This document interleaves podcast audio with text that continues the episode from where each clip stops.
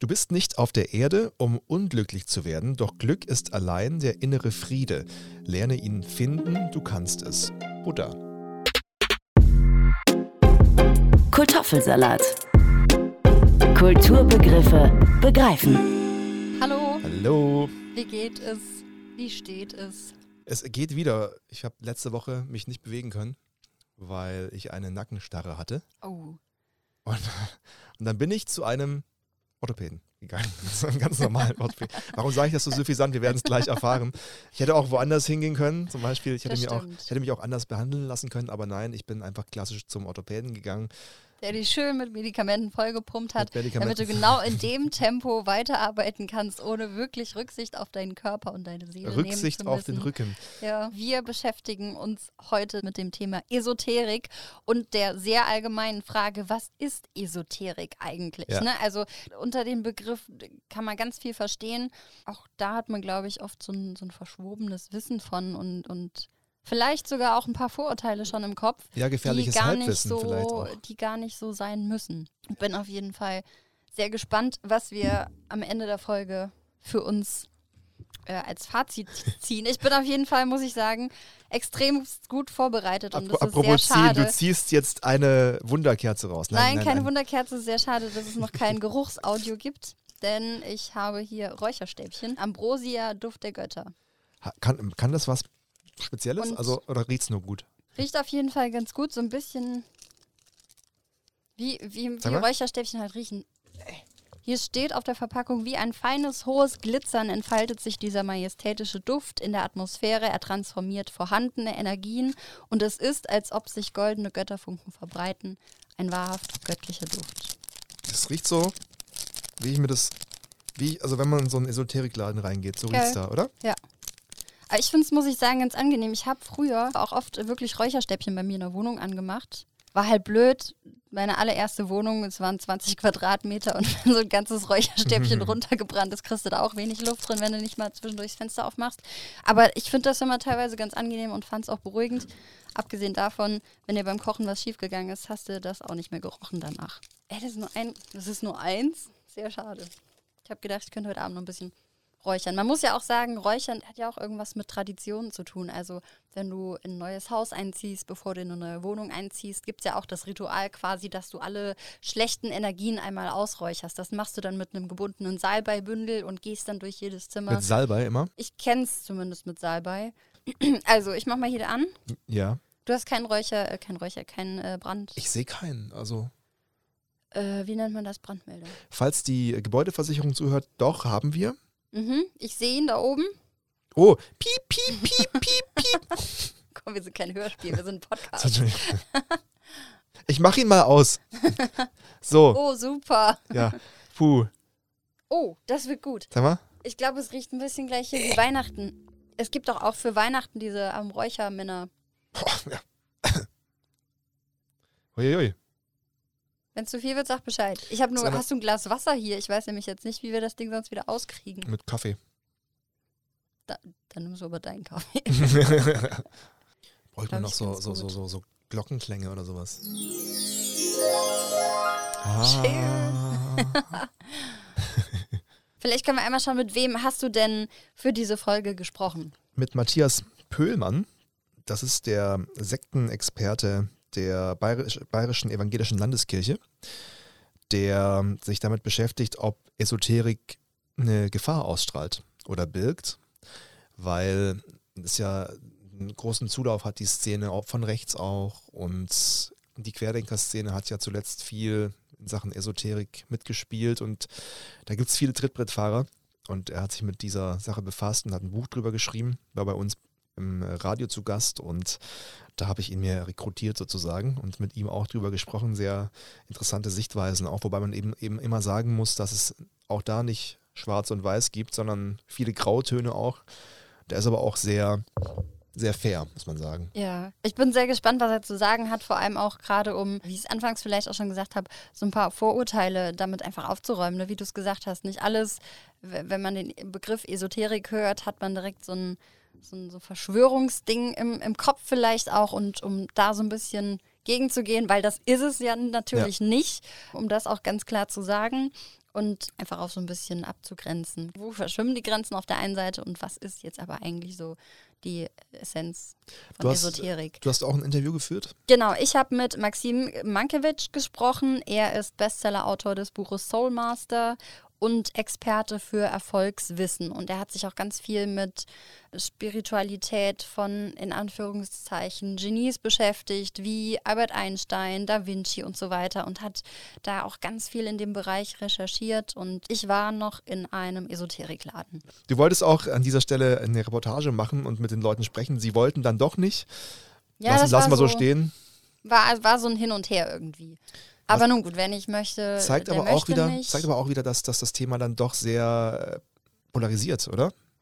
Ich glaube, das, das ist zum das einen und ich glaube, es ist auch ein sehr sensibles Thema Mhm. insgesamt. Also man hat wahrscheinlich äh, Angst davor, dass, dass wir das direkt werten und in irgendeine Ecke stecken. Das kann auch sein. Also ich meine, es ist ja oftmals auch so, ne, wenn du, wenn du überlegst, du hast Leute, die vielleicht oder kennst Leute, die spirituell sind und, und die werden ja oftmals auch einfach schon in eine bestimmte Ecke Mhm. gestellt, so dieses, ja du und dein Didede-Krams oder wie auch Ja. immer. Also ich glaube, man muss da schon auch immer gegen, gegen Vorurteile ankämpfen, weswegen man sich wahrscheinlich auch zurückhält. Und ich glaube aber auch, wir sind alle eigentlich viel esoterischer und viel spiritueller, als wir denken. Was ein großes Problem an der Esoterik-Szene oder, oder, oder ein Problem per se ausmacht für diese Szene, ist, glaube ich, der, und da können wir direkt mal an, den, an, den, an die Wortbedeutung gehen, dass Esoterik aus dem Griechischen ja kommt und heißt innerlich dem inneren Bereich zugehörig. Also die, eine Lehre für einen inneren Personenkreis, der nur bestimmten Leuten zugänglich ist, die sozusagen die sind, die das verstehen. Und ich glaube, dass das schon mal da, dazu führt, dass man sich dann dadurch, wenn vielleicht auch unbewusst, eingrenzt und die von außen kommenden dann direkt mal, also direkt eine Barriere da ist. Ja, also dass man sich selber ausgrenzt oder, oder nee, nicht ausgrenzt, abgrenzt, abgrenzt und, und, und dadurch dann direkt mal äh, andere Leute, die außenstehend sind, erstmal vorsichtig sind. Ja, ich habe auch, also genau, die, die von der ähm, Definition her, äh, genau, es leitet sich vom griechischen Adverb eso, innen ab, genauer aus dessen Komparativ esotero, das bedeutet tiefer innen. Und ähm, es wird damit ein im Innersten verborgenes Geheimnis angesprochen. In der ursprünglichen Bedeutung wird unter Esoterik die Suche jedes Menschen nach dieser letzten, im Innersten verborgenen Wahrheit verstanden. Also das heißt, es ist gar nicht auf Menschengruppen per se bezogen, sondern auf jeden einzelnen selbst. Und da wird dann nochmal unterschieden zwischen esoterischer und exoterischer Spiritualität in Ja. dem Sinne. Unter Esoterik versteht, da gibt es auch eine Definition, ich habe ein Fachbuch von Jäger, nennt sich der Nachname Jäger. Ja, ja. Ähm, gefunden, der schreibt unter Esoterik versteht er eine auf direkte Gotteserfahrung aufbauende Religiosität. Der Esoteriker ist also ein Mensch, der sich auf den Weg gemacht hat, das Göttliche in sich und in allem zu erfahren. Und Exoterik bezeichnet im Gegensatz dazu eine Religiosität, die auf Schriften, Dogmen, Ritualen oder Symbolen beruht, wie dies in den meisten sogenannten Staatsreligionen der Fall ist. Das heißt, das Christentum ist exoterisch und jemand, der sein Räucherstäbchen anmacht und meditiert, ist esoterisch. Zum Beispiel, genau. Da geht es um, um das wahre, das, das wirklich Echte, so die Essenz des Echten. Wie es in der, in der Definition steht, so die im Innersten verborgenste Wahrheit. Das, was alles ausmacht. Das mag für in der Exoterik, in den Religionen, sei es, ist es Gott vielleicht oder etwas Göttliches oder wird so beschrieben. Und in der Esoterik kann das, kann das jeder für sich selbst definieren. Und jetzt habe ich gerade schon wieder. Ich bin voll drin. Nein, läuft gut.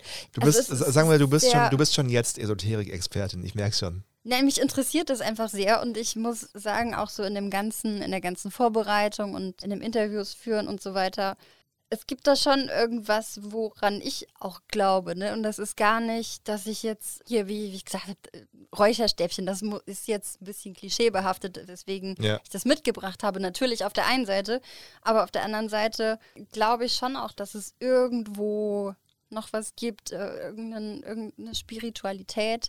Keine Ahnung, was das ist, aber irgendwo habe ich für mich gemerkt, irgendwie toucht mich das. Das macht was mit mir. Das und ja äh, es lässt mich nicht unberührt. Oder auch so Sachen, du träumst in der Nacht von irgendeiner Person, am nächsten Tag ruft sie dich an. Also natürlich, das ist vielleicht auf der einen Seite weit hergeholt, auf der anderen Seite äh, vielleicht aber auch nicht. So, und das ist halt nicht. immer schwierig, Sachen zu beschreiben, die man, die man nicht sieht. Jetzt ist die Esoterik ja aber von diesem einzelspirituellen Teil, den wir gerade beschrieben haben, noch viel, viel weiter. Und inzwischen ist es ja so, dass es eine ganze Branche geworden ist, würde ich, würde ich fast sagen. Es gibt äh, Seminare, He- Heal Healings sozusagen. Ja. Ich, ich kenne jemanden, der macht Kakaozeremonien. Da setzt du darauf, dass Kakao ja eigentlich mal ein, ein Stimulanzmittel Mhm. war. Also man hat früher Kakao getrunken statt Kaffee Ja. vor allem in, in Süd- und Mittelamerika, in, in Mittelamerika. Und die haben ein ganz, ganz dickes Kakaogetränk gemacht. Also einfach Mhm. nur Wasser und Kakao rein Mhm. Und haben sich dann da bis zur Besinnungslosigkeit getrunken, sozusagen. Also sie haben dann auch wirklich Halluzinationen bekommen davon. Und solche Zeremonien macht er. Boah, hast du das mal mitgemacht? Nein, ich habe ihn im äh, Dschungel kennengelernt. in Costa Rica, Indianer. Ich war mit, mit Indianern in, in Costa Rica im Dschungel und mit Fotografen zusammen und dann sind wir zurückgeflogen und dann haben wir ihn getroffen. Daniel heißt er. Und Daniel kam ins Flugzeug und sah aus wie Jesus. Mhm. Langer Mantel, so, so ein langes Gewand, lange Haare, Bart und hat gleich so eine Aura gehabt. Ich werde später noch von Daniel erzählen. Ja. Und äh, dann sind wir gemeinsam in Punta Cana in der Dominikanischen Republik umgestiegen nach Frankfurt und haben, glaube ich, vier Stunden am Flughafen gemeinsam verbracht und dann hat er mir alles erzählt. Und darunter eben äh, das, dass er drei Jahre im Dschungel unterwegs war und dort bei einem Schamanen diese Kakao-Healings sozusagen Ja. gelernt hat. Ja. Und die hat er dann nach Berlin gebracht und äh, macht die dort jetzt. Das ist jetzt so sein Job. Er macht Kakaozeremonien. Ach, cool. Aber das ja, scheint zu funktionieren. So gibt es ja, es gibt unendlich viele Zeremonien und, und Möglichkeiten. Ähm, Quanten- und Bachblütentherapien hast du. Dann, äh, ich weiß nicht, du kannst dir Karten legen lassen. Tarotkarten zum Beispiel. Unendlich viel auf jeden Fall. Und gibt eine Studie der Allgemeinen Bevölkerungsumfrage der Sozialwissenschaften Ja. von 2012. Und da kam raus, jeder vierte Deutsche ist gegenüber Wunder- und Geistheilern eigentlich aufgeschlossen. Also 40 Prozent gegenüber Astrologie oder spiritueller Erleuchtung. Ne, Astrologie ist ja auch lange Zeit so ein Massenphänomen gewesen. Das hast du in jeder Frauenzeitschrift, in jeder, in jeder Zeitung auch, hast du die Sternbilder drin und sowas. Ja. Das ist ja völlig, völlig normal geworden irgendwann. Das auf jeden Fall, wobei ich mir manchmal bei den Horoskopen in den Zeitschriften nicht so sicher bin, wie aktuell das jetzt ist und wie professionell tatsächlich. Mhm. Oder ob da einfach nur, also ich weiß, es gibt eine Datenbank und dann kannst du so Copy-Paste, suchst du halt ein Horoskop raus und fügst das online ein und dann wird das den Leuten auf der Homepage angezeigt. Solche, so, so viel, also es gibt halt auch wirklich viel Schmu dazwischen, muss man sagen, und viel, viel Ja, und, es, und es ist schwer, das zu unterscheiden, was was ist. Absolut. Außenstehende. Ja, das stimmt. Da kann man sich, glaube ich, oft auch nur, ja, wobei, wenn man sich aus Bauchgefühl, na, schwierig, wie du sagst, sehr schwierig. Ich glaube, man kann am Ende einfach nur entscheiden, tut mir das gerade gut oder nicht? Mit gesundem Menschenverstand? Fragezeichen. Also es ist ja schwierig. Darüber habe ich auch mit Matthias Pöhlmann gesprochen. Da haben äh, kommen wir nachher noch zu. Da bin ich gespannt. Rate mal, welche Umsätze ähm, mit der Esoterikbranche in Deutschland generiert werden. Jährlich? Ja. Dreistelliger Millionenbetrag? Äh, nee, Mehr oder weniger? mehr. Ähm, dann muss es ja eine Milliarde. Fast. Die Umsätze in Deutschland werden auf 10 bis 25 Milliarden Euro geschätzt. Oh. oh. Das ist schon, schon eine Menge, aber absolut legitim, äh, beziehungsweise logisch, wenn man, wie ich, einmal in einem Esoterikladen war. Weil da so viel rumliegt an, an Zeug, was man kaufen Zum, kann. ein, ja, zum einen, weil da echt super viel rumliegt, was man kaufen kann. Dann liegt da super viel rum bei den Sachen, da denkst du dir, oh, das sieht aber auch schön aus irgendwo. das ist optisch ansprechend. Und weil die Sachen halt einfach teuer sind. Ja. Ganz einfach. Also das ist jetzt nicht gerade ein Schnapper. Aber, sagen. aber das ist seltsam, weil man, müß, man möchte ja meinen, dass so Sachen fürs Seelenheil ja eigentlich eher auch bezahlbar sein sollten. Und dann siehst du wieder so, dass dass das viele Leute gibt, die davon profitieren wollen, dass Leute für ihr Seelenheil dann auch wirklich was zahlen wollen. Ja. Eigentlich schade. Der Ja, Kapitalismus irgendwo, schlägt überall ist zu. Ja, und das ist aber auch irgendwo so, sich dieses Leisten, ja, vielleicht ist es sich leist, also sich selbst leisten zu können, dass man sich um sich selbst kümmert irgendwo. Ja. Also so wie andere Leute jede Woche zum Friseur gehen, leisten sich andere Leute halt dann einmal in einem halben Jahr eine Kakaozeremonie zum Beispiel. Das ist ja einfach eine andere Art des, des sich um sich selber kümmerns. Ich äh, schaff's einmal im halben Jahr zum Friseur. Das ist auch ein Ich um auch. sich selber kümmern. Egal, wir schweifen ab genau. und, äh, Was kostet denn so ein Räucherstäbchen-Dings? und den Preis, das Räucherstäbchen habe ich geschenkt bekommen, weil ich so viel andere Sachen gekauft habe. Achso, das war nur eins in dem Päckchen drin, oder? Ja, es war jetzt nur eins in dem Päckchen drin zum, zur Probe. Was ist denn das für eine Verschwendung? Für ein so ein Räucherstäbchen, so, ein, so, eine, Pla so eine hier, so eine Papppackung. Aber du kriegst äh, Räucherstäbchen, das ist unterschiedlich. Für 12 Euro zum Beispiel. 12 Euro, 16 Euro. Dann so Räucherbündel gibt es für 15 Euro. Wie viel sind da drin? Ich will es aber genau wissen. ja, Ähm, Entschuldigung. 12 mal 15 Gramm. ah, ja. okay. Jetzt stellt sich die Frage, ich glaube, wir haben so ein bisschen schon drüber philosophiert gerade, welchen Sinn Esoterik hat. Ja, dann können wir, können wir einfach mal äh, direkt zu Maxim überleiten, würde ich sagen, Ja. mit dem ich für diese Folge gesprochen habe. Er ist Experte für Erfolgswissen, hat ein Bestsellerbuch geschrieben, das heißt Soulmaster. Und er hat auf jeden Fall Ahnung von dem Bereich und hat sich da selber, selber reingefuchst, reingelesen und ähm, gibt, teilt sein Wissen mit uns. Bin gespannt.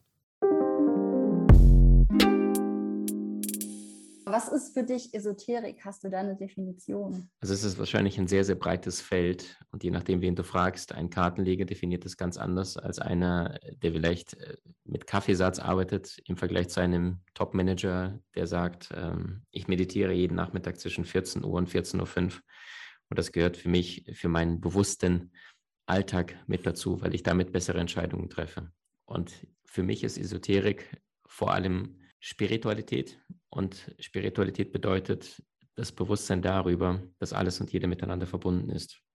Das Bewusstsein darüber, was die Genies schon alle inne hatten, dass ähm, viele zahlreiche Genies beispielsweise überzeugte Vegetarier waren, weil die wussten, äh, solange wir Tiere abschlachten, sagte Einstein beispielsweise, werden wir uns auch gegenseitig abschlachten. Leonardo da Vinci erkannte, wir sind wandelnde Grabstätten, wir leben vom Tode anderer. Also auch Bewusstsein darüber, dass wir Menschen nicht gegessen werden wollen, genauso auch Tiere nicht gegessen werden wollen. Äh, Bewusstsein darüber, dass wir unsere Welt äh, verschmutzen oder in Konflikten, Auseinandersetzungen, wenn wir im Kopf sind und uns durchsetzen wollen, äh, wenn uns jemand gerade angreift und wir dann im Ego zurückschießen, dass wir im Grunde genommen in diesem Ego-Bewusstsein uns selbst auch meistens mitverletzen, weil alles miteinander verbunden ist und Kritik oder Konflikte sind meistens vergleichbar mit einem Stück Kohle, was heiß ist, was wir in die Hand nehmen und nach einem anderen Menschen werfen. Dabei verbrennen wir uns nur selbst. Und das heißt Bewusstsein darüber, du kannst niemand wirklich etwas Böses antun, ohne dich selbst zu verletzen. Und gleichzeitig, wenn du liebevoll zu anderen Menschen bist, bist du auch liebevoll zu dir selbst und umgekehrt. Viele halten so den Bereich Esoterik äh, für irrational, irgendwie so von wegen, das ist Aberglaube und, und, und. Aber gleichzeitig suchen ja auch ganz, ganz viele Menschen nach Rat. Und woran liegt das? Sind sich so viele Menschen unsicher ihrer selbst oder sind mit dem Leben überfordert? Mhm, super Frage. Also weißt du, wir fürchten uns ja vor dem, was wir nicht kennen.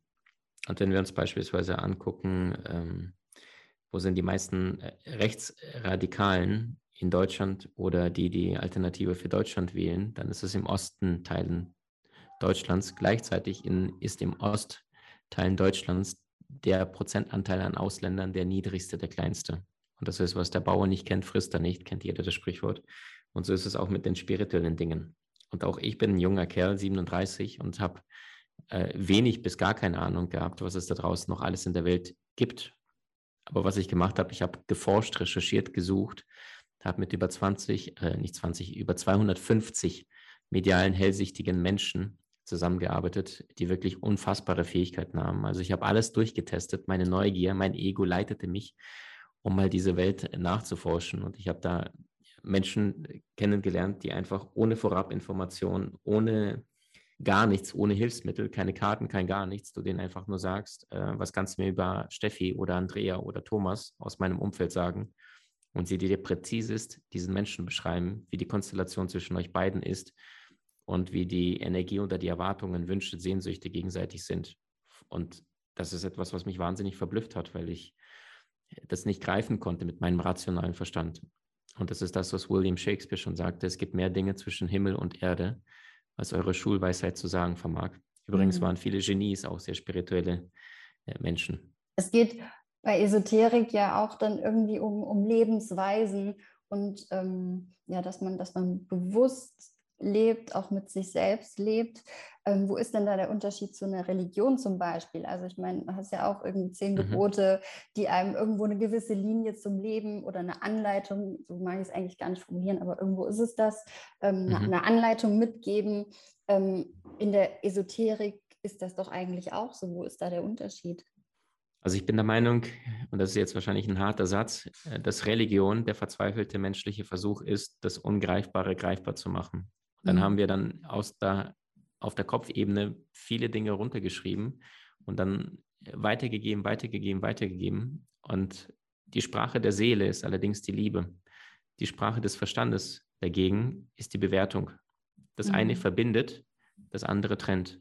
Und die Seele, die wertet ja nicht. Die Seele möchte nur auf die Erde kommen, zahlreiche Erfahrungen machen in dieser Inkarnation. Ja, Chile con carne kennt jeder. Wir inkarnieren, wir gehen ins Fleisch. Und die Seele, die ist eine kurze Zeit hier. Wir haben ein winzig kleines, kurzes Leben. Dieses Leben hat ein Haltbarkeitsdatum und dann gehen wir wieder. Und zwischen den einzelnen Inkarnationen zieht die Seele eine Art Bilanz und überlegt, was habe ich gelebt, was habe ich erfahren, welche Tugenden äh, fehlen mir noch, um die bedingungslose Liebe noch zu erlangen. Mhm. Weil was heißt denn bedingungslos, wenn du jemand liebst ohne Bedingungen? Wahre Liebe kennt kein Aber oder wahre Liebe kennt kein Weil. Und das bedeutet, du kannst erst jemand lieben, der dir alles Liebevolle, aber auch alles Furchtbare, Schreckliche angetan hat und du gleichzeitig konstant in deiner Liebe bleibst. Denn bedingungslos ist ein großes Wort. Mhm. Und erst nachdem wir diese ganzen Dinge, wie du richtig vorhin sagtest, praktisch erfahren haben, ja, wenn wir selbst mal in Vorleben gemordet, ermordet, geklaut, beklaut worden sind, verstehen wir, wie der andere Mensch sich fühlt, der uns vielleicht in diesem Leben beklaut, auch wenn wir durch den Schleier des Vergessens gehen. Aber etwas aus den Vorleben bleibt immer zurück und dadurch wissen wir, spüren wir oft die richtigen Antworten, selbst wenn jemand vielleicht nur 16, 17, 18 ist und schon sehr viel Weisheit und Wissen mitbringt, obwohl viele sagen, der kann es gar nicht wissen. Ich bin 63 und der ist erst 16. Was will er mir erzählen über das Leben? Mhm. Und da gibt es aber auch gleichzeitig im Unbewussten, also in diesem Unterbewusstsein, ist auch gleichzeitig die ganze Erfahrung an den ganzen Vorleben mitgespeichert. Und das heißt, ähm, ab dem Jahr 2000 inkarnieren viele Kinder, die vergessen immer weniger. Und dadurch ähm, hebt sich die Schwingung auf der Erde immer mehr an, weil das Bewusstsein sich auch hier anhebt. Kann man per se sagen, welche Menschen im Bereich der Esoterik auf der Suche sind? Ähm, sind das, oder gibt es auch Menschen, die empfänglicher dafür sind als andere? Das ist sehr plakativ, die Frage, ich weiß. Mhm. Also zum einen Menschen, die alles erreicht haben, die eine Yacht haben, 17 Fahrzeuge, hübsche Freundin, Partner und tolles Haus, finanzielle Freiheit und merken, wie Jim Carrey sagte, offenbar musste ich reich und berühmt werden, um zu merken, dass es doch nicht die Antwort ist. Und jetzt äh, spirituelle Retreats weltweit macht und mhm. äh, von spirituellen Meistern lernt, weil er merkt, okay, ich habe mich im Weltlichen verloren, alles erreicht und ich merke, das ist, ja, die Tiefendimension fehlt einfach. Und gleichzeitig hattest du vorhin die Frage gestellt, äh, Unterschied Spiritualität und Religion. Also ich antworte das ähm, am liebsten so, es gibt nur einen, ein Licht, eine Lichtquelle aber ganz, ganz viele Lampen. Und genauso wie es nur eine Quelle gibt und ganz, ganz viele Deutungen dessen. Und meine, manche definieren das mit dieser Religion, manche mit der anderen Glaubensrichtung. Aber wenn man die Sterbenden weltweit, ja, die, die Menschen, die bereits klinisch tot waren, wieder zurückkamen, gibt es ja Bücher, auch mhm. wissenschaftlich mhm. belegt. Und wenn man diesen Menschen, egal ob in Australien, in Vietnam oder in Kanada, Glauben schenken lässt, was sie gesehen haben im Parallelen, Universum, bevor sie wieder zurückkamen, also auf dem OP-Tisch lagen, dann berichten alle von dem Gleichen. Ja, diese eine Quelle, dieses bedingungslose Gefühl, geliebt zu werden, das Gefühl von Weisheit, das Gefühl von Wissen, Verständnis, äh, übersinnliche Fähigkeiten, die oft Menschen entwickeln, die bereits klinisch tot waren und wieder zurückkommen in ihrem Körper. Die gucken sich ein Fußballspiel an und plötzlich, äh, da steht es irgendwie 1-0 und dann, dann spüren die 85. Minute und sagen zu den Freunden, die verlieren das noch. Und alle sagen, Quatsch, guck doch mal 1-0, wir sind gleich durch. Und dann am Ende passiert es genauso, weil sie Energien wahrnehmen können zwischen den Menschen in Situationen, mhm. was die Gegenstände, Lebensmittel angeht. Also die, das Bewusstsein hebt sich an, weil du drüben gewesen bist und das nicht mehr vergisst. Wie beim Schleier des Vergessens, bevor wir als Baby hier inkarnieren. Und äh, etwas nehmen wir aus dem Paralleluniversum mit und plötzlich weigern sich Menschen, die mal klinisch tot gewesen sind, irgendwie diesen weltlichen Jobs, dem Karrieredrang nachzugehen, weil sie plötzlich ein höheres Bewusstsein erlangen und plötzlich merken, wozu habe ich mein Leben lang gejagt, gesucht, äh, angestrebt, weil ich bin so kurz hier auf der Erde und es geht darum, das Herz zu öffnen, noch mehr zu lieben, zu verzeihen, zu vergeben und äh, sich in diesen kurzen Momenten, die wir hier auf der Erde haben, sich dafür zu entscheiden, eine Tätigkeit nachzugehen, die mit unseren Seelengaben zusammenhängt, weil deine beruflichen Aufgaben folgen immer deinen Seelengaben, nicht umgekehrt. Und das mhm. ist der mhm. Grund, warum 85 von 100 Menschen in ihrem Jobdienst nach Vorschrift machen oder innerlich gekündigt haben, weil sie nicht auf ihrer Seelenreise sind, sondern eher den Weg der Sicherheit, des Verstandes, des Egos gehen und dadurch irgendwann dann gezwungen sind zu konsumieren und sich äh, ja, im Mainstream wiederfinden. Jetzt bin ich richtig gespannt, was du sagst. Ja. Und wie deine Eindrücke waren. Packt mich nicht. Ist mir zu abgedreht. Echt? Also gehe ich ganz, ganz viel nicht mit, was er so sagt. Ich, ich sehe es dir an. Ja. ja. Schade, dass nee, ihr Chris also gerade nicht sehen könnt. Aber das ist so ein ganz viel Antipathie auf jeden Fall. Oder, oder so. Nicht ähm, Antipathie, nee, nicht aber, Antipathie, aber ähm, ich, äh, ganz viel Ablehnung. Ja, also ich glaube ihm kein Wort. Kann man so sagen. Aber deswegen, äh, deswegen reden wir ja drüber. Ich meine, deswegen darf man ja äh, über solche Sachen auch diskutieren. Aber es gibt, er sagt, es gibt wissenschaftliche Belege dafür, dass äh, Sterbende, die zurückkommen, dieses Gefühl von Wärme und so hatten. Das gibt ja auch, äh, es ist genauso wissenschaftlich belegt, dass das eben ein Schutzmechanismus des Körpers ist, biologisch, der den Menschen das Sterben erleichtern soll. Also weiß ich nicht, das ist, das ist sehr weit hergeholt, finde ja. ich, vieles, was er da sagt. Die See also die Seele möchte nur auf die Erde kommen für eine kurze Zeit. Es, es gibt, also er glaubt ja an Wiedergeburt und solche Sachen. Mhm. Warum gibt es immer mehr Menschen, wenn wir wiedergeboren werden? Hat er das erklärt? Nee, habe ich auch nicht nachgefragt. Also gut, es gibt mehr Dinge zwischen Himmel und Erde, als euer, eure Schulweisheit zu sagen vermag. Das genau, das war ein Zitat von äh, Shakespeare. Von Shakespeare, genau. Das, genau. das, das kann ich noch, ähm, kann ich noch mitgehen. Aber dieses Reinkarnationsding und, ähm, und wir, wir, es bleibt immer was aus einem Vorleben zurück. Also komm, bitte. Ja. Das, da kann er mir viel erzählen. ist nicht so, ist nicht so deins. Oder glaubst du auch einfach nicht dran? Nee. Okay. Nee, nee. Ja. Also ich bleibe da bei der Wissenschaft, die sagt, ähm, wenn jemand eine Nahtoderfahrung hat, ist das ganz klar erklärbar durch äh, biologische Prozesse im mhm. Gehirn. Und wie erklärt man sich dann äh, trotzdem, du hast ja trotzdem immer wieder Leute, die dann auch irgendwie so, die zurückkommen in dem Sinne und, und anders sind ein Stück weit. Weißt du, was ich meine? Also es macht ja trotzdem, oder, oder naja, ich meine, du, halt, du, du glaubst halt ja trotzdem auch, dass jeder Mensch irgendwo eine Seele hat, oder? Oder ist das auch nicht deins? Die, ja, nee. Auch nicht. Das ist, es ist alles, alles Biologie. Und da, da gab es mal eine, eine, sehr interessante Erklärung, was, was die Seele ist, nämlich die äh, alle, alle Erinnerungen und, und alles, was du lernst, was in dein Gehirn reingeht, ist deine Seele. Und sobald der Mensch stirbt, ist das alles ausgeloschen. Mhm. Ausgelöscht. Ausgelöscht. Mhm, ausgelöscht. Ausgelöscht. Und es geht einfach nichts weg raus. Also es, das ist, ähm, gab es mal eine sehr, sehr interessante ähm, wissenschaftliche Betrachtung über, über ähm, angebliches Leben nach dem Tod. Meiner Überzeugung ist, dass, dass und das sagt er aber auch äh, über Religionen, dass die der verzweifelte Versuch sind, Dinge, die wir nicht greifen können, greifbar zu machen. Das, ja. Genau da sagt er ja eigentlich, dass es eben kein Leben nach dem Tod gibt. Weil die Religion nur dazu erfunden ist, um uns die Angst zu nehmen, sozusagen. Ja, aber weil ja auch keiner wirklich weiß, was dann ist. Ja, aber warum sagt er auf der anderen Seite dann, dass es Reinkarnationen gibt? Also irgendwie verstehe ich. Das ist dann nicht. ja seine, seine Sichtweise. Ja. Irgendwie. Und, und das ist ja genauso wie, es gibt Leute, die glauben an Leben nach dem Tod, es gibt Leute, die glauben nicht nach Leben an dem Tod und dann gibt es Leute, die glauben an, an Reinkarnation. Ja. So, das ist dann wieder, wieder persönliche Glaubensfrage. Ja. Das schon. Er wirkte nur sehr festgefahren darauf. Und, und, und baut jetzt irgendwie alles so drauf auf, hatte ich so das Gefühl. Ja. Auch dieses einfach. Fußballbeispiel, also wenn es jetzt 1-0 steht in der 85. Minute, natürlich, dann sagt dann der Pessimist sagt, ja, wir verlieren das noch, der Optimist sagt, wir gewinnen das Ding. Dann passiert es, dass sie es verlieren und dann sagt, ja. sagt jeder, ah, ja, der, der, der Pessimist, der hat es gewusst, der hat irgendwie übernatürliche Fähigkeiten. Also Ja, Ich weiß aber nicht. glaubst du, äh, ah, so, so Schwingungen, die irgendwo dazwischen, zwischen den Menschen, zwischen allem stattfinden und du kannst es dir ums, ums Verrecken nicht erklären. Vielleicht, klar, gibt es für alles auch eine biologische Erklärung, gar keine Frage und, und ähm, ich bin immer pro Wissenschaft. Auf der einen Seite, auf der anderen Seite hast du halt auch einfach noch den persönlichen Glauben und, und irgendwie gibt es da auch manche Sachen, ich, ich glaube da schon dran. Es gibt irgendwas, irgendwas dazwischen. Ich kann es dir nicht sagen, ich habe keine Definition dafür. Vielleicht, ähm, keine Ahnung, früher hätte ich gesagt, das ist meine Religion und, und das wird Gott genannt.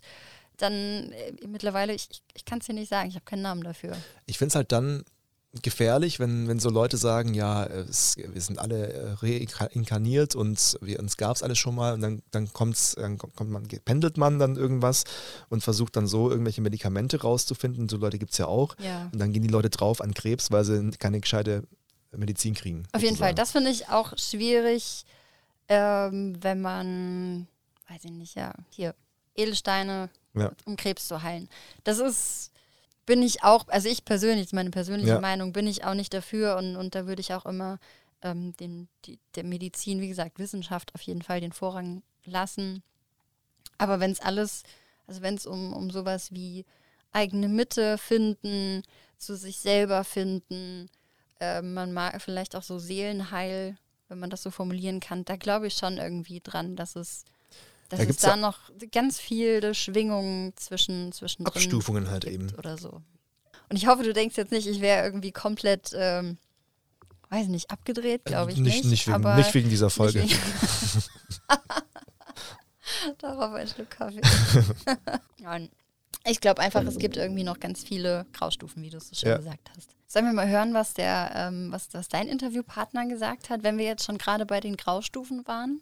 Ich wollte erstmal noch ein bisschen was Lustiges erzählen, weil ich habe ein paar ähm, interessante Rituale rausgesucht. Oh ja, sehr gut. Weil- ich habe äh, Begriffe rausgesucht. Dann, äh, Weil es gibt ja, wir haben ja gesagt, wir, wir wollen niemanden ins Lächerliche ziehen, wir wollen das ganz, Ganze ganz ähm, nüchtern betrachten. Und trotzdem gibt es ein paar witzige Geschichten, einfach, die ich, die ich sehr schön fand. Und ähm, so ist meine Top 3 Rituale, was man mit, mit, und eigentlich sind auch gar nicht alle wichtig. Ein Ritual ist, das habe ich vorhin schon erzählt, die Kakaozeremonie. Mhm. Aber wie krass ist das, dass du durch gemeinsames Kakao trinken und irgendwie Om sagen plötzlich so eine Bewusstseinserweiterung hast. Und da, Mhm. da muss ich dran denken, da, ich wollte ja noch von, von Daniel erzählen, der Stimmt. diese Kakaozeremonie im, im Dschungel erfund, äh, gefunden hat. Und der hat mir am Flughafen dann eben, als wir viel Zeit miteinander hatten, Tai Chi gezeigt. Mhm. Tai Chi ist, ich habe dann nachgeschaut, kein Teil von Esoterik. Es gibt aber teilweise ähm, Menschen, die das verknüpfen. Ich wollte gerade sagen, du hast oftmals bei, ähm, gerade wenn es um Kampfsportarten geht, geht es ja auch wieder um eins, Geist und Körper. Ja. Und das heißt, du hast da automatisch auch oftmals so, so ja, ein Credo mit dabei. Und jetzt war es dann so, und ich bin ja, du hast ja, hast ja jetzt äh, nochmal gesehen, wie, wie ich solchen Sachen en- entgegenstehe eigentlich. Aber da, wir haben, er hat gesagt, du musst dann das Energiefeld spüren. Und dann haben wir so, so Übungen gemacht und dann und uns vorgestellt, dass wir irgendwie so ein, also die Hände da auseinander und wieder zusammen und haben uns vorgestellt, dass wir die Energiefelder zusammenschieben. So, und nach einer halben Stunde oder sowas hast du wirklich gefühlt oder das Gefühl gehabt, dass du, das kann ja auch wieder Einbildung sein, aber du hast das Gefühl gehabt, dass du, dass du einen Widerstand spürst, Mhm. dass du was in der Hand hältst Mhm. und wogegen presst. Mhm. Woran das liegt, kann ich nicht sagen, aber das war schon was, wo, wo ich dann auch gemerkt habe, okay, irgendwas macht's. Deswegen ähm, fand ich aber die Kakaozeremonie als solche sehr, sehr schön. Das zweite ist, und das ist wirklich lustig, eingekochtes Wasser. Das war mal ein Inter Internet-Hit. Eingekochtes Wasser. Ja. Und zwar hat da eine ähm, Frau Tipps gegeben. Ein Liter Wasser bei mittlerer Hitze ohne Deckel auf ca. 875 Milliliter einkochen. Dieser Prozess ordnet die Wassermoleküle neu, verdichtet ihren Molekularverband und intensiviert die immu- immunstärkenden Eigenschaften. Eingekochtes Wasser in eine Thermoskanne füllen, die erste Tasse noch morgens auf nüchternen Magen trinken, den Rest über den Tag verteilt, rund alle 30 Minuten in kleinen Schlucken. Ob man jetzt dran glauben mag oder nicht, kann auch wieder jeder selber für sich entscheiden. Aber im Prinzip spricht ja nichts dagegen so, oder die, die Empfehlung, trink einfach genügend Wasser den Tag über. Ist ja jedem, jedem selber überlassen, ist auch wieder Glaubenssache. Und ähm, wenn es klappt, ist gut. Aber prinzipiell so die Essenz, trinkt einfach genügend Wasser den Tag über. würde dir auch jeder, jeder Mediziner sagen. Mach das. Richtig, aber er würde nicht sagen, koch das Wasser vorher ein, damit sich die Molekularketten Neu neu ordnen. ordnen. Das Und, und noch ein schönes Ritual ist äh, das Neumondritual. Schon in den Tagen vor Neumond kann man beginnen, bestehende Dinge und Situationen zu hinterfragen. Gut ist es, vor dem Schlafengehen eine Frage zu formulieren, die dann über Nacht womöglich im Traum beantwortet wird oder am nächsten Tag klarer erscheint. So kann man sich schon darauf vorbereiten, welche Punkte man zu Neumond ändern und neu beginnen möchte. Auch ganz interessant, da fällt mir ähm, direkt der Spruch ein, den man auch zu Leuten sagt, schlaf eine Nacht drüber. Wenn es um große Entscheidungen geht zum Beispiel. Stimmt. Dann hast du ganz oft dieses Schlaf eine Nacht drüber und morgen sieht es schon anders aus. Oder morgen weißt du, was du machen Das wirst. ist ja auch bei Ausgaben so, je größer die Ausgaben sind, desto länger sollst du warten. Ob ein- wenn du jetzt ein Auto kaufst oder sowas oder, oder ein Haus kaufst. Jedenfalls das Ritual. Wichtig ist, sich zu Neumond einen Moment Zeit für sich zu nehmen. Man kann sich eine Tasse Tee kochen, eine wohlduftende Kerze anzünden und Papier und Stift bereitlegen. Auf diesen Block schreibt man später seine Wünsche. Doch zuvor lässt man seine Sorgen und Ängste los. Sie sollen uns nicht beim Neubeginn belasten. Was gefällt mir nicht? Was belastet mich und soll weg? Dabei aber nicht zornig werden. Am besten ist es, wenn man ausspricht, dass man belastende Dinge so nicht mehr will, weil sie einem nicht gut tun. Daher lässt man sie einfach los. Mit jedem Atemzug verschwinden die Sorgen immer mehr. Auch eine Räucherung kann dabei helfen, Ängste zu entfernen. Nun ist Platz für die neuen Wünsche. Einfach auf das Papier schreiben, am besten so, als wären sie schon in Erfüllung gegangen. So kann der Herzenswunsch tief in das Körperbewusstsein einziehen. Mit diesem Blatt voll positiver Dinge startet es sich gleich viel beschwingter in die neue Phase. Und sicherlich kann man nun den einen oder anderen Wunsch in die Tat umsetzen. Ein neues Hobby beginnen oder einen Urlaub planen. Warum finde ich das ein bisschen lustig? Weil man einfach nur, was man sich wünscht, auf den Zettel schreibt und das war's schon. Also, ja, wie, wie früher der Wunschzettel vielleicht äh, um die Weihnachtszeit rum.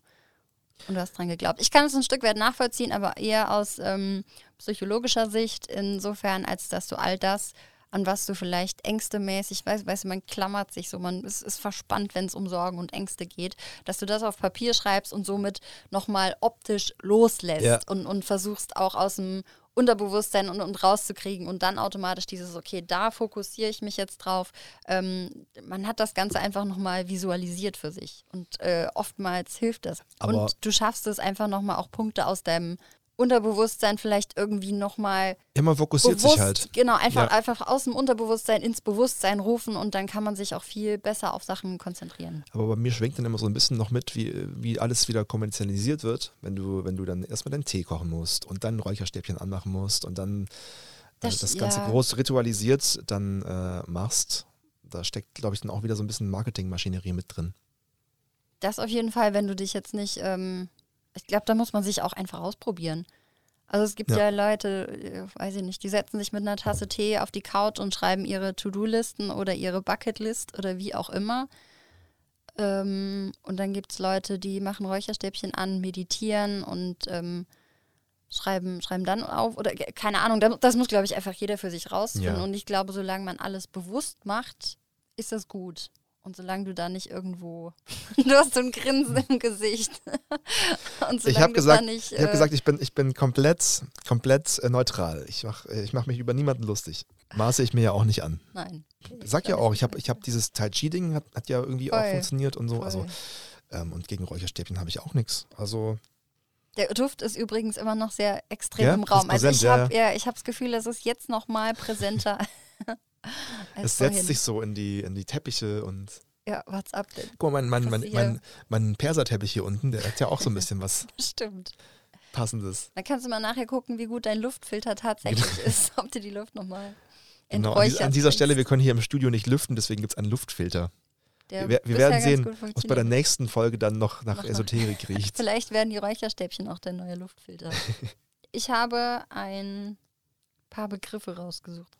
Und du kannst ähm, vielleicht, Jetzt muss ich raten, was sie bedeuten, oder genau, was? vielleicht äh, errätst du die Bedeutung dahinter, wenn es um Eromantie geht. Eromantie. Hm. Von Eros, also irgendwas mit, mit, mit, mit Liebe und so. Nee, nicht der. Der mit AE. Ah, Aero, also Luft. Aeromantie. Ich sage, das Ei- äh, sowas wie Inhalieren von irgendwelchen äh, Räucherzeug, was dir eine Bewusstseinserweiterung gibt oder sowas. Nicht ganz, also das mit der Luft stimmt auf jeden Fall. Aromantie ist das Wahrsagen durch die Luft. Diese Art des Deutens der Zeichen durch das Element Luft hervorgerufen, wurde von den Babyloniern, Ägyptern, Etruskern, Persern und später auch von den Römern und Griechen praktiziert.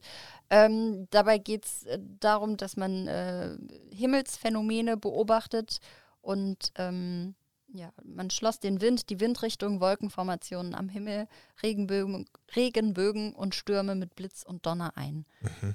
Und anhand dessen hast du die Zukunft vorhergesagt oder wahrgesagt. Oder mit Blitz immer. und Donner. Mit Blitz und Donner und so, wie sich die, der, der Himmel die Luft verhalten hat. Dann habe ich äh, Satori. Satori? Das klingt wie ein Sushi-Gericht. Kann man. Oder eine griechische Insel. Wenn dann eher Sushi. Ja. du bist im Land auf jeden Fall richtig. Okay. Dann ist es irgendeine Praxis. Also irgendeine, irgendwas, was man, was man tut. Ja, Satori ist japanisch und bedeutet auf Deutsch wörtlich verstehen und meint das Erlebnis der Erleuchtung im Zen-Buddhismus. Mhm. Satori ist die plötzliche Erkenntnis vom universellen Wesen des Daseins. Es ist ein Schlüsselkonzept des Zen-Buddhismus und kann nur in der persönlichen Erfahrung verstanden werden. Satori steht im Gegensatz zum Nirvana, denn es ist kein andauernder, sondern nur ein vorübergehender Zustand. Mhm. Dann habe ich Inkarnation, haben wir gerade eben schon ja, gehört. Das ist klar. Genau. Ähm, Ey, ich, Zeit, was, was, was, ich, was, ich nicht, nie bedacht hatte, war, dass Inkarnation von ins Fleisch kommt. Karne, genau, klar. Ja, ja. ja weil Chili con Carne. Ja. Dann habe ich noch äh, Samadhi. Samadhi? Auch asiatisch? Also japanisch? Ja, geht in die Richtung rund um Yoga. Ja. Ähm, nennt man die Verschmelzung mit dem Gegenstand der Betrachtung während der Kontemplation, Meditation. Es ist das letzte und höchste Ziel des aus acht Stufen bestehenden Yoga-Weges. Ich dachte, Yoga sind so Übungen. Auch, aber da geht es auch um, Körper und Geist und es gibt ja ganz verschiedene Arten von Yoga. Das spielt auf jeden Fall auch mit rein. Und du hast vor jeder ähm, Yoga-Einheit, die man macht, auch eine kurze Meditation mit dabei. Das habe ich auch tatsächlich schon persönlich erfahren. Und ähm, eine Freundin von mir, die hat eine Yoga-Ausbildung gemacht und äh, musste noch üben. Und dann haben wir eine, eine Yoga-Einheit gemacht, am Anfang kurz meditiert. Dann halt wirklich Yoga, die, die Übung und das Alter, das ist richtig anstrengend. Mhm. Leck mich am Eimer. Du merkst teilweise, du hast Muskeln, da wärst du nie im Leben drauf gekommen. Du versuchst dir Sachen anzuspannen, da denkst du, holy shit. Aber es, es funktioniert irgendwie. Und am Ende hast du auch nochmal ja, so eine kurze Meditation. Und bei mir war das auf jeden Fall so, dass wir haben dann da gesessen und sie hat irgendwie dann auch einen Text vorgelesen und ähm, man, man kommt nochmal so zu sich quasi und ähm, macht so ein paar Atemübungen. Und dabei habe ich gemerkt, dass sich so ganz viel gelöst hat. Also du hast halt erst die körperliche Bewegung und, und den Sport und dann nochmal so den, den Kopf mit, mit dem Körper, der irgendwie runterfährt. Und dann habe ich da gesessen und ich habe angefangen zu heulen. Also dann sind mir mhm. einfach die Tränen gekommen. Ich, ich kann es dir gar nicht sagen, aber das war so ein, so ein lösender Moment, weil der ganze Stress vom Alltag, all das war irgendwie so ja, ja, mit verbunden. diesen Atemübungen, genau, war, ja. war dann irgendwie weg. So viel dazu. Genau, das waren die Begriffe. Dann kommen wir jetzt zu Matthias Böhmann. Da bin ich sehr gespannt.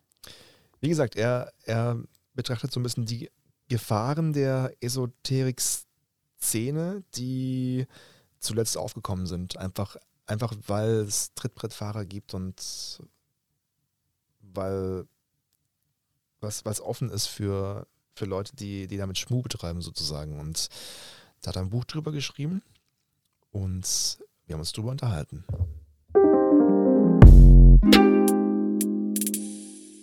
Ja, man kann sagen, hier mischt sich einerseits etwas Nicht-Religiöses mit Religiösem.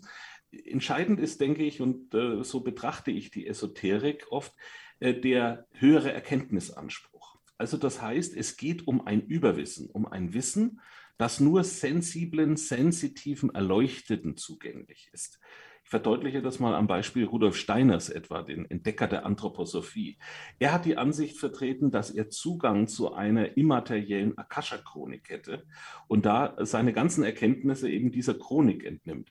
Währenddem herkömmliche Wissenschaft ja eine Erkenntnisbemühung ist, man muss viel lesen, man muss auch Experimente durchführen, ist das bei der Esoterik jetzt ganz anders. Also da wird behauptet, man hätte eben Zugang zu solchen Quellen und zu einem höheren Wissen, das letztendlich der herkömmlichen Wissenschaft versagt bleiben muss. Also es ist ein Überwissen. Okay, und da sind wir an dem Punkt, wo es dann gefährlich werden kann wahrscheinlich, weil es offen wird für Trittbrettfahrer, weil es offen wird für Leute, die, die meinen, sie könnten das jetzt nutzen und instrumentalisieren, vermute ich mal, oder? So ist es. Es kann dann sein, dass wirklich ein so überzogener Autoritätsanspruch eben erhoben wird, dass der nicht mehr kritisch hinterfragt, nicht mehr problematisiert wird, weil man eben sich immer wieder darauf äh, zurückzieht. Das ist höhere Erkenntnis. Das erlebe ich eben bei manchen dieser Anbieterinnen und Anbieter, die letztendlich gar keine fachliche Qualifikation haben, aber die dann zum Beispiel im Bereich alternativer Lebensberatung sagen, ich kann in deiner Aura lesen. Ne? Und das ist ja etwas eine gruselige Vorstellung. Ja. Ähm, und dass eben gesagt wird, äh, ich sehe genau, wo deine Probleme liegen und ich habe auch die Lösung parat. Es gibt ja äh, diese Pendler, die dann gucken, wo, wo sind die Krankheiten hier und da. Dann, dann gibt es, ich weiß nicht, ob Homöopathie auch ein bisschen, ein bisschen drunter fällt. Ist das was Esoterisches? Es ist, äh, ich würde es jetzt nicht ganz streng unter Esoterik nehmen, sondern eher unter parawissenschaftlich äh, Aspekt, äh, denn es gibt da keine wissenschaftlichen Nachweise, wirklich. Es ist offensichtlich auch ein bisschen Glaubenssache in der Homöopathie. Äh, genau, aber, aber ist ja so ähnliche Sache vielleicht, so ein bisschen zumindest. Aber wenn wir mal beim Pendeln bleiben und die Esoterik so auch als alternative Heilkunden, dann glaube ich, dass es in der Pandemie jetzt gerade auch einen, einen großen Zulauf gab, oder? Von Leuten, die, die vielleicht eher aus der Bio-Szene kamen, aus der grünen Szene und dann da vielleicht sich haben mitfangen lassen, oder? Das ist mir auch aufgefallen, dass die Grenzen fließend wurden. Also ich habe mir verschiedene Querdenker-Demos auch angesehen, unter anderem hier in München, in Hamburg und auch in Berlin. Und da fiel mir auch auf, dass da doch etliche Esoterikerinnen und Esoteriker zu finden waren.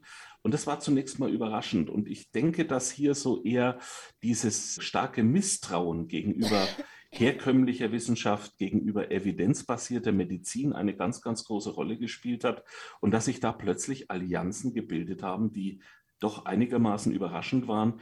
Ich habe aber schon beobachtet, dass es solche personellen Vernetzungen bereits vor der Pandemie gegeben hat. Was ist denn jetzt die Gefahr? Also warum, warum sind plötzlich solche Strömungen offen für, für, für rechtes Gedankengut? Ähm, es ist so, dass äh, zum einen dieses Misstrauen gegenüber Politik, Religion, Wissenschaft eine große Rolle spielt.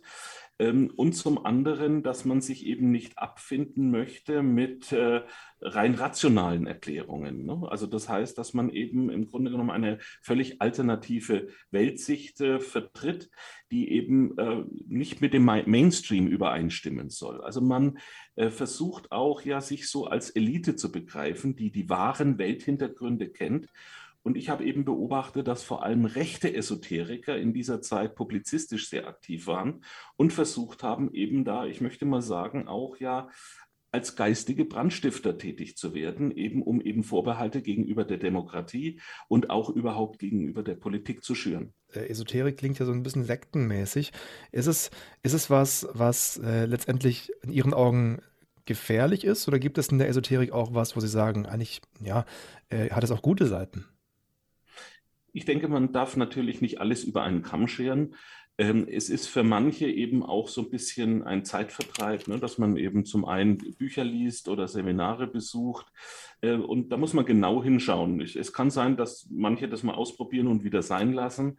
Es gibt aber auch, ich möchte mal sagen, Einstiegsformen äh, in äh, auch Abhängigkeiten, die dann entstehen können personeller Art, dass man eben äh, sich dann nur noch diesem Heiler oder der Heilerin anvertraut oder dass dann der Betreffende äh, zu einem sagt, ähm, äh, dein Partner ähm, blockiert dich auf deinem spirituellen Entwicklungsweg, du musst dich von ihm trennen. Also das habe ich öfter auch schon in der Beratung erlebt. Und wenn dann natürlich Kinder auch noch davon betroffen sind, ähm, wenn also dann zum Beispiel die Mutter äh, sagt, okay, ich breche den Kontakt dann zu den Kindern ab, weil ich eben mich spirituell weiterentwickeln will, das sind schon sehr tragische und teilweise auch sehr ich möchte sagen, ähm, problematische Entwicklungen, die mich dann teilweise auch sehr betroffen machen.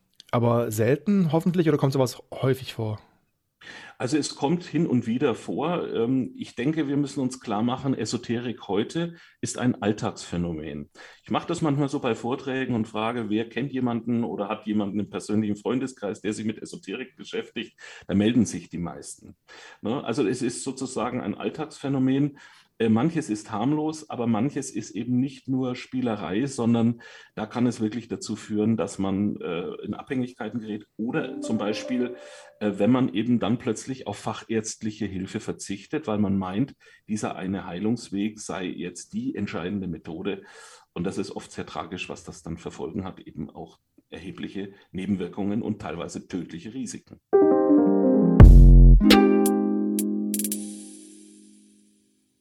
Sehr interessant und aufschlussreich.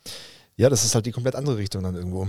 Auch, ja, also auch und er beschreibt halt auch einfach diese, die, also so ganz schön die Graustufen irgendwie, mhm. äh, finde ich das Wort super passend in dem Zusammenhang, ähm, dass er sagt, es ist ein Alltagsphänomen und, und jeder kennt jemanden, der sich mit Esoterik auch beschäftigt und äh, ja, dass es aber auch nicht ganz ohne ist dann teilweise, ja, auch schon auch gefährlich sein kann, wenn man Sachen nicht hinterfragt, wenn, wenn sich Abhängigkeiten entwickeln, dann ist es auch nicht mehr gut irgendwo und, und gut für einen selbst und, und für das eigene Umfeld. Und ich habe mal geschaut in Sachen Charlatanerie. Es gibt ja so, so Fernsehsender, wo du anrufen kannst und dann hockt da jemand und liest Karten für dich oder sowas. Da gibt es dann teilweise Leute, die so, so einen Stab haben, dann sagen, ich schicke dir jetzt Energie rüber und die kannst du auch privat anrufen. Das kostet dann 3,99 pro Minute.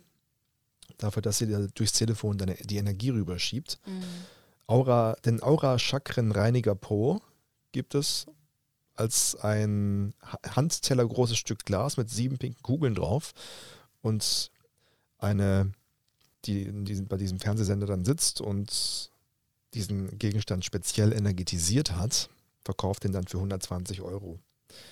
Und so passiert es dann halt, dass, ähm, wie er auch meinte, man sich dann teilweise von, von Freunden abwendet, weil irgendjemand im, im Fernsehen dir sagt, äh, die, du hast da ganz schlechte Schwingungen von zu Hause, die du bekommst. Eine, einer hat sie gesagt, dein Haus steht auf einem sehr schlechten Energiefeld, vielleicht ja. solltest du mal umziehen oder so. Ja. Also das, ja, eben. Das ist ja halt irgendwie total äh, kontraproduktiv. Eben, eben. Aber Leute glauben sowas. Ja, ich glaube, das ist auch einfach, man versucht sich Sachen zu erklären, für die man keine Erklärung hat und ist sich insgesamt relativ unsicher mit vielem und sucht vielleicht auch einfach erstmal gut gemeinten Rat. Ja.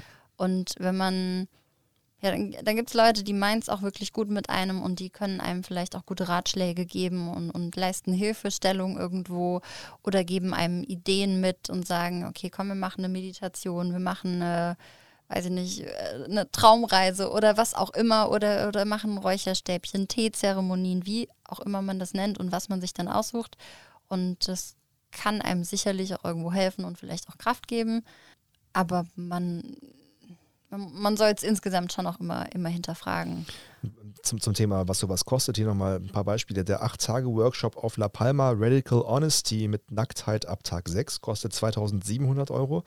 Ein Wochenende Klangtherapie in Berlin 750 Euro. Körperarbeit mit den 32 Reizpunkten am Kopf, ein Tag 300 Euro. Entschuldigung. Und, und die Göttin in sich befreien kostet 9000 Euro. Das ist schon ein Wort, 9000 Euro. Das ist schon stramm. Aber wie der, wie der Maxim auch irgendwo gesagt hat, wenn du alles erreicht hast im Leben, dann machst du dich auf die Suche und, und, und hast dann vielleicht auch gemerkt, ja, irgendwie war es das jetzt aber doch noch nicht. Und, und mhm. was ist es denn? Was ist so auch immer so ein bisschen die, die Frage nach einem Sinn des Lebens vielleicht, die da auch irgendwo mitschwingt? Oder nach diesem, äh, ja, ja, was, was ist es denn jetzt eigentlich? So, äh, wes, weswegen und was ist Sinn und. und äh, das ist halt die Frage, ob dann, ob dann der Sinn ist, für 9000 Euro die Göttin in dir rauszulassen. das ist halt die Frage. gibt da Leute, die, glaube ich, auch alles dafür machen. Wenn sie, also es gibt bestimmt Leute, die haben alles erreicht und, und da ist dann auch, spielt dann auch Geld keine Rolle mehr. Und dann macht es natürlich auch keinen Unterschied. Aber es gibt halt auch Leute, die machen das auch trotzdem und, und nehmen dann Kredit auf, äh, verschulden sich, um irgendwie, ja, um, um auf ihrem Weg irgendwo weiterzukommen ja. und, und sind auf der Suche. Und dann finde ich es irgendwie tatsächlich schwierig, weil du oh, das ist auch wieder so Glaubenssache. Ne? Auf der einen Seite spielt für, für viele dann auch alles, alles Vergängliche keine Rolle. Aber auf der anderen Seite macht es halt schon einen Riesenunterschied, wenn du deine Krankenkasse nicht mehr zahlen kannst, ähm, wenn du äh, nicht mehr weißt, wie du jetzt an was zu essen kommst am Ende des Monats, weil, weil alles draufgegangen ist für, für Zeremonien und sowas, dann finde ich das schwierig, muss Ja. ich sagen. Ich finde, wir sollten uns nach den Hard Facts nochmal so ein bisschen ins Hier und Jetzt holen und gucken, was du aus dem Esoterikladen mitgebracht hast. Definitiv. Ähm, ge genau, ich war im Esoterikladen und habe mich umgeschaut. Es gibt ganz, ganz viele Bücher, habe ich gefunden. Klar, ganz viele Räucherstäbchen und auch Edelsteine. Und äh, es gibt Edelsteine für, keine Ahnung, für Sternzeichen. Es gibt äh, Edelsteine, die sind eher so auf Chakren ausgerichtet. Jetzt kommt wieder ein skeptischer Blick. Ich habe hier eine Broschüre. Und dann gibt es natürlich auch verschiedene Edelsteine, die entsprechend äh, Wehwehchen so ein bisschen nicht heilen, will ich nicht sagen, regulieren Ja. oder vielleicht besser machen. So hast du zum Beispiel den Bernstein, der besonders hilfreich ist bei Entzündungen, bei Bauchschmerzen, Knochen- und Muskelbeschwerden. Warte, ich gebe dir mal hier so einen. Bernstein? Nee, Bernstein habe Bernstein hab ich jetzt nicht. Ähm, ich habe einen Blauquarz, einen Chrysokoll und ein Karneol. Ich muss ein bisschen schmunzeln, dass, dass, dass die möchtest Bernstein als Edelstein, ich möchte den, den, den da. Was ist das? Das ist der Also ich meine ja, weil Bernstein ja einfach nur äh, versteinerter Harz ist vom Baum. Karneol. Karneol. Bringt Lebensfreude und vertreibt Depressionen, er hilft Hemmungen zu überwinden und erhöht die Anziehungskraft auf andere. Auch gibt er besonders aufopfernden Menschen den Mut, auch mal Nein zu sagen und mehr auf sich selbst zu achten. Der rote Karneol hat starke Heilwirkungen auf das Blut und, und unterstützt blutreinigende Organe in ihrer Funktion. Ich habe eine Milchallergie. Hast du da was? Nee, konkret nicht, aber das wäre dann auch äh, Immunsystem. Hier, er stärkt das Immunsystem und lindert Symptome bei Autoimmunerkrankungen und Allergien. Ja, guck, dann. Kannst du mal, mal schauen. Was ich aber tatsächlich gemerkt habe, und zwar habe ich mir in dem Esoterikladen ähm, die Steine rausgesucht und hatte einen Stein hier, diesen Blauquarz, den hatte ich schon relativ am Anfang in der Hand, habe mir durchgelesen, habe gesagt, jupp, finde ich gut, passt, ich brauche irgendwas, was mich beruhigt und was so ein bisschen Stress lindert und Ja. starkliche nervliche Belastung lindert. Und dann habe ich diesen Stein die ganze Zeit in der Hand gehabt. Und ähm, nein, ich bin, das hat jetzt keine krassen Auswirkungen, aber was ich schon gemerkt habe, aber das ist auch allgemein, wenn du gestresst bist ähm, und, und du hast was ja, in ja. der Hand und das, das, keine Ahnung, da kommst, kommst du einfach ein bisschen runter. Auf jeden Fall bin ich insgesamt aus diesem Esoterikladen wieder raus. Und ich war, ich war wirklich ohne Witz nicht so gestresst, wie als ich rein bin. Das kann vielleicht wirklich dran liegen, dass ich die ganze Zeit was in der Hand hatte. Räucherstäbchen, die da so rumgeflimmert sind, Nein. vielleicht auch. Nee, das das glaube ich nicht, aber ich glaube, es war einfach Steine irgendwie, die, die, ich, die eine beruhigende Wirkung in meiner Ja. Hand hatten, weil ich, weil ich was zum dran rumfuddeln hatte. So zum Beispiel. Also ich kann mir schon vorstellen, dass das auch so ein Glücksbringer-Ding ist, dass wenn man dran glaubt oder wenn du sagst, okay, ich bin gerade, ich bin so nervös und ich habe hier die ganze Zeit, dann habe ich den Stein ganz fest in der Hand oder wie auch immer. Ich glaube, das ist ja dieses Glauben versetzt Berge. Sei es jetzt äh, aus religiöser Sicht oder esoterischer Sicht, dann äh, kann ich mir schon vorstellen, dass das was macht, aber auch nur, weil man dem eine eigene Bedeutung zuschreibt. Naja, ich glaube, so funktionieren Glücksbringer, dass du dein Eben. Mindset quasi umstellst und dann, und dann dir einbildest, dass du, wenn du dieses Ding dabei hast, besonders gut bist, bist du halt auch einfach besonders Ja. fokussiert auf Ja. gewisse Dinge. Ja, auf jeden Fall. Ist halt die Gefahr, wenn du es vergisst, Ja. das Ding dabei zu haben. Dass es dann nicht mehr, Ja. nicht mehr alleine kannst, sozusagen. Jetzt darfst du noch abschließend raten, ich habe mir hab vier so Steinchen Ja. besorgt. Rat mal, was ich dafür bezahlt habe. Für vier Steinchen. Ja. Also Steinchen kann man auch nicht sagen. Das ist jetzt eher schon so, so Kastanien groß, würde ich sagen. Ja. Groß, große Kastanien groß. Passt so in eine Faust. Dieser, ich habe, wie heißt der Stein? Ich habe vergessen, wie er heißt. Ähm, warte kurz. Karneol. Mein Karneol. Und vier Steinchen. Hm. Ich sag 20 Euro. Was machst du denn so? Niemals. Ich habe 58 Euro bezahlt. 58 Euro, bist du denn 58 verrückt? Euro, ja. Für vier Steine. Damit wir hier ganz gute Energie im, im, im Raum haben. Und also jetzt kannst du dir die Ausmaße vorstellen was du für einen Umsatz in der Esoterikbranche hast. Alter Falter, das sind ja dann äh, 14,50 Euro pro Stein. Ja, Preisschildchen haben sie abgemacht. Weiß ich nicht mehr genau. Guck mal, wie geil, Zwischen- wie geil ich gerade ausgerechnet habe. Das kann ich nur, weil ich diesen Stein in der Hand habe, konnte ich gerade kurz innerhalb von zwei Sekunden ausrechnen, was, was 58 durch 4 ist. Ja, weil du fokussierter bist Ja. gerade, ne? Ja. Wahnsinn. Nee, also es ist schon, du zählst ja zwischen, hast du Steine für 8 Euro und, und äh, 32 so ungefähr. Wow. Und dann kannst du halt hier dieses ähm, Blättchen, das sind den, den Steinen werden dann halt auch bestimmte Wirkungen und wie auch immer zugeschrieben. Naja, man muss sich halt irgendwas ausdenken. Hier, Ja. nimm, nimm wieder deinen wertvollen. Stein, hä? Boah. Hätte ich mir auch eine Aktie kaufen können oder so. Aber nein, Nee. ich habe positive Energien und äh, Wirksamkeit. Dann lass uns mal kurz, ähm, ja, was ist so dein, dein Fazit des Ganzen? Was ist dein Fazit zu Esoterik? Was ist Esoterik? Ähm, Esoterik ist eine Form der Selbstfindung, würde ich sagen, an die mit religiösen Zügen, die gewissen Menschen was bringen kann. Man muss dazu aber an sie glauben. Das wäre so das, was ich, also für, es wäre nichts für mich. Ich kann nachvollziehen, wenn man, wenn man Sachen daraus gut findet, wenn man sich mit Sachen daraus wohlfühlt. Und ich kann nicht nachvollziehen, dass Leute dadurch zum Beispiel Arztdiagnosen ersetzen. Aber das kann ich voll und ganz nachvollziehen. Ähm, ich glaube auch, also Esoterik hat viel mit, wie du es gesagt hast, Selbsterkenntnis, Selbstreflexion, Selbstheilung in dem Sinne auch zu tun, wenn du dir selber als, als Mensch vielleicht auch einfach sehr bewusst bist. Es geht ganz viel, äh, ja, man, man ist ganz viel auf der Suche, man versucht das eigene Ego hinten anzustellen, versucht Dinge zu erkennen und dafür nutzt man dann verschiedene Vehikel in Form von Ritualen.